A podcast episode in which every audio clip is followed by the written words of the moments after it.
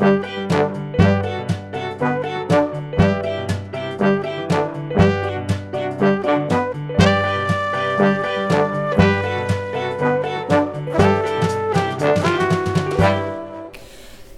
ค่ะ ขอต้อนรับทุกท่านเข้าสู่ a d e l y Club คลับแห่งความเข้าใจระหว่างผู้สูงวัยและลูกหลานค่ะ ดิฉันอุ้มนะคะ นิตินุชนุนนาคาค่ะ วันนี้มาพบกับทุกท่านใน EP ที่ 5 นะคะ สำหรับ EP ที่ 5 เนี่ย เราขอใช้ชื่อตอนว่า how to ทิ้งทำไมผู้สูงวัยถึงไม่ชอบทิ้งของ เพราะว่าเรารู้ค่ะว่าหลาย ๆ บ้านนะคะ มีปัญหานี้อยู่ บางบ้านน่ะของรกจนไม่มีที่จะเดินนะคะทำให้พบกับความไม่สะดวกมาก ๆ เลย หรือว่าหลาย ๆ บ้านอาจจะมีปัญหาในเรื่องของความสะอาดนะคะทำให้เกิดปัญหาสุขภาพตามมา ก่อนที่จะ ไปดูวิธีการแก้นะคะ เราไปทำความรู้จักกับโรคนี้กันก่อนค่ะ โรค hoarding disorder นะคะ หรือโรคสะสมของ เป็นโรคที่เพิ่งถูกพบค่ะ จากเกณฑ์วินิจฉัยโรคทางจิตเวชนะคะ เมื่อปี 2556 นี้เองค่ะ ก่อนหน้านี้นะคะยังไม่มีเกณฑ์การวินิจฉัยโรคนี้มาก่อนดังนั้นการศึกษาเนี่ยก็อยู่ในต่างประเทศนะคะ แล้วก็ มีการพบว่าคนที่เป็นโรคนี้เนี่ยนะคะ จะมีประมาณ 2-5%จากคนทั่วไปค่ะ คนที่เป็นส่วนใหญ่นะคะ ก็มักจะเป็นคนโสดนะคะ โดยมักจะเริ่มเป็นตั้งแต่วัยรุ่น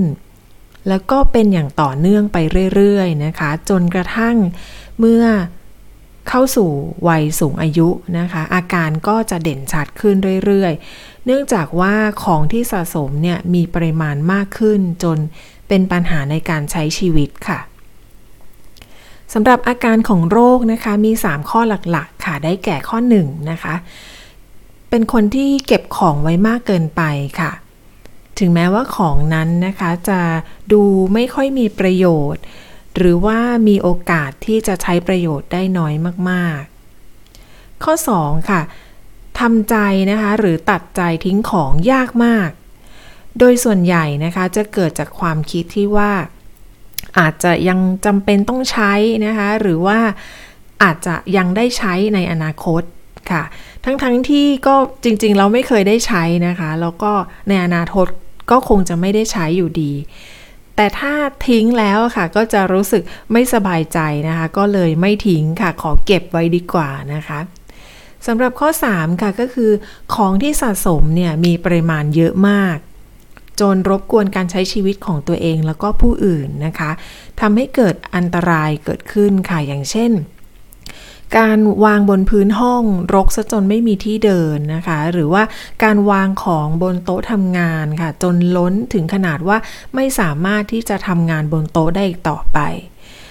หรือของเยอะจนทำให้เจ็บป่วยบ่อยนะคะ เป็นโรคนู้นโรคนี้ต้องไปพบแพทย์กันอยู่เป็นประจำเป็นต้นสำหรับสิ่งของที่ คนส่วนใหญ่จะสะสมเลยเนี่ยนะคะก็จะเป็นสิ่งของประเภทหนังสือนะคะ นิตยสาร เสื้อผ้า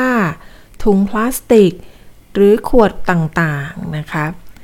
ซึ่งการเก็บของของคนเหล่านี้เนี่ยค่ะ ถ้าเก็บในปริมาณที่รับได้นะคะ ก็ถือว่าเป็นปกติค่ะ แต่ว่าส่วนใหญ่แล้วเนี่ยคนเหล่านี้ก็จะเก็บในปริมาณที่เยอะมากกว่าคนทั่วไปนะคะ คุณย่าคุณยายบางท่านก็อาจจะอยากเก็บสะสมเสื้อผ้าของลูกๆนะคะ เอาไว้ให้หลานได้ใช้หรือว่าให้หลานเนี่ยได้เป็นเขาเรียกว่าเป็นความทรงจำนะคะ ตรงนี้ถ้าเกิดว่ามีที่เก็บอย่างมีระเบียบเนี่ยก็ไม่เป็นปัญหาอะไรนะคะ จริงๆแล้วเนี่ยค่ะการสะสมของจำนวนพวกนี้มากๆเนี่ยหลายครั้งก็ทำให้เกิดอันตรายตามมาได้นะคะ อย่างเช่น การบาดเจ็บเพราะโดนกองหนังสือกองโตเนี่ยล้มทับใส่นะคะ หรือการที่มีห้องรกจนทำให้เกิดโรคภูมิแพ้ หรือสกรปรกจนปอดติดเชื้อเป็นต้นนั่นเอง ที่สำคัญเนี่ยนะคะ คนที่ชอบสะสมของส่วนใหญ่เนี่ยก็มักจะไม่คิดว่าตัวเองผิดปกติค่ะ ส่วนมากจะมองว่าการเก็บของของตัวเองเนี่ยเป็นเรื่องที่สมเหตุสมผล แค่คนอื่นหรือเพื่อนบ้านเนี่ยก็ ทนไม่ได้หรือรับไม่ได้ค่ะทำให้ส่วนใหญ่แล้วเนี่ยนะคะก็จะมีปัญหาเกี่ยวกับความสัมพันธ์กับคนในบ้านตามมา หรือกับคนที่เป็นเพื่อนบ้านนะคะ เนื่องจากว่าความคิดเนี่ยไม่ตรงกันค่ะสำหรับวิธีการรักษานะคะ โรคนี้เนี่ยสามารถรักษาได้ด้วยยาที่เป็นกลุ่มเดียวกับยาต้านความเศร้านะคะ แต่ว่าการรักษาแบบนี้ค่ะจะไม่ค่อยได้ผลสักเท่าไหร่ เมื่อเทียบกับการรักษาด้วยการสอนให้ตัดสินใจนะคะ ซึ่งถ้าขยายความก็คือว่าสอนอยังไงคะ สอนให้ตัดสินใจว่าคุณควรจะเก็บอะไรและควรควรจะทิ้งอะไรนะคะ หรือสอนให้จัดกลุ่มค่ะ และก็สอนให้ทราบถึงวิธีการเก็บของนะคะ ที่มีประสิทธิภาพแล้วก็หาง่ายยิ่งขึ้น รวมถึงฝึก การทนได้ค่ะกับการที่เราต้องทิ้งของนะคะ ซึ่งจากการศึกษาแล้วเนี่ยก็พบว่าวิธีการเหล่านี้ค่ะ สามารถช่วยลดอของที่สะสมลงได้เกือบ1ใน 3 เลยทีเดียวค่ะคำถามคือถ้าเราเป็นลูกอะค่ะที่อยู่ในบ้านที่พ่อแม่เนี่ยไม่ทิ้งของเลยนะคะ จนเรารู้สึกว่าเนี่ยเป็นปัญหาสำหรับเราละ เมื่อเราพบปัญหานี้ค่ะ เรา จะมีวิธีแก้ยังไงนะคะ คือทุกครั้งจะมีแต่ของเข้ามาตลอดไม่มีของออกเลยนะคะ เราจะทำยังไงดี สิ่งแรกที่ดิฉันอยากแนะนำค่ะก็คือ ข้อหนึ่งนะคะ เราพยายามโน้มน้าวจิตใจคุณพ่อคุณแม่ก่อนค่ะ ในเรื่องของกิจกรรมที่เราเนี่ยควรจะได้ทำร่วมกันนะคะ อย่างเช่นการทานข้าวร่วมกันค่ะ สังเกตเห็นเลยนะคะว่า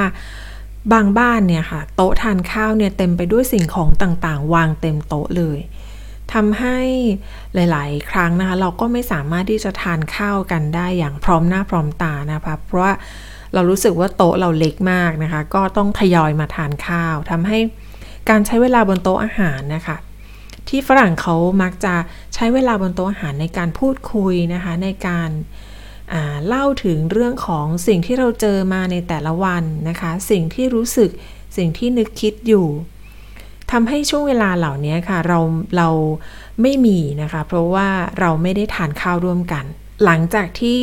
ทานข้าวร่วมกันแล้วอะค่ะ ต่างคนต่างอิ่มแล้วเนี่ยก็จะหลบไปอยู่ในพื้นที่ส่วนตัวของตัวเองใช่ไหมคะฉะนั้นการที่เราได้ใช้เวลาในการทานข้าวร่วมกันอะมีคุณค่ามาก ๆ เลยนะคะในแต่ละวัน ก็แนะนำค่ะว่าลองหาโอกาสดีๆนะคะ ในการจัดบ้านใหม่ดูนะคะ การนำของออกไปบ้างนะคะ แล้วก็พยายามสร้างบรรยากาศดีๆทำให้บรรยากาศในบ้านเนี่ยมีชีวิตชีวายิ่งขึ้น ข้อ 2 ค่ะเป็นการอธิบายนะคะ พยายามหาเวลา อธิบายถึงผลเสียถึงสุขภาพของพวกท่านนะคะ ที่จะต้องเสื่อมลงเรื่อยๆ จากมลพิษของสิ่งของเหล่านั้นที่ ถ้าเกิดว่าท่านไม่เก็บเนี่ย แล้วท่านก็ปล่อยให้ของรกรุงรังอยู่เหล่านั้นเนี่ยนะคะ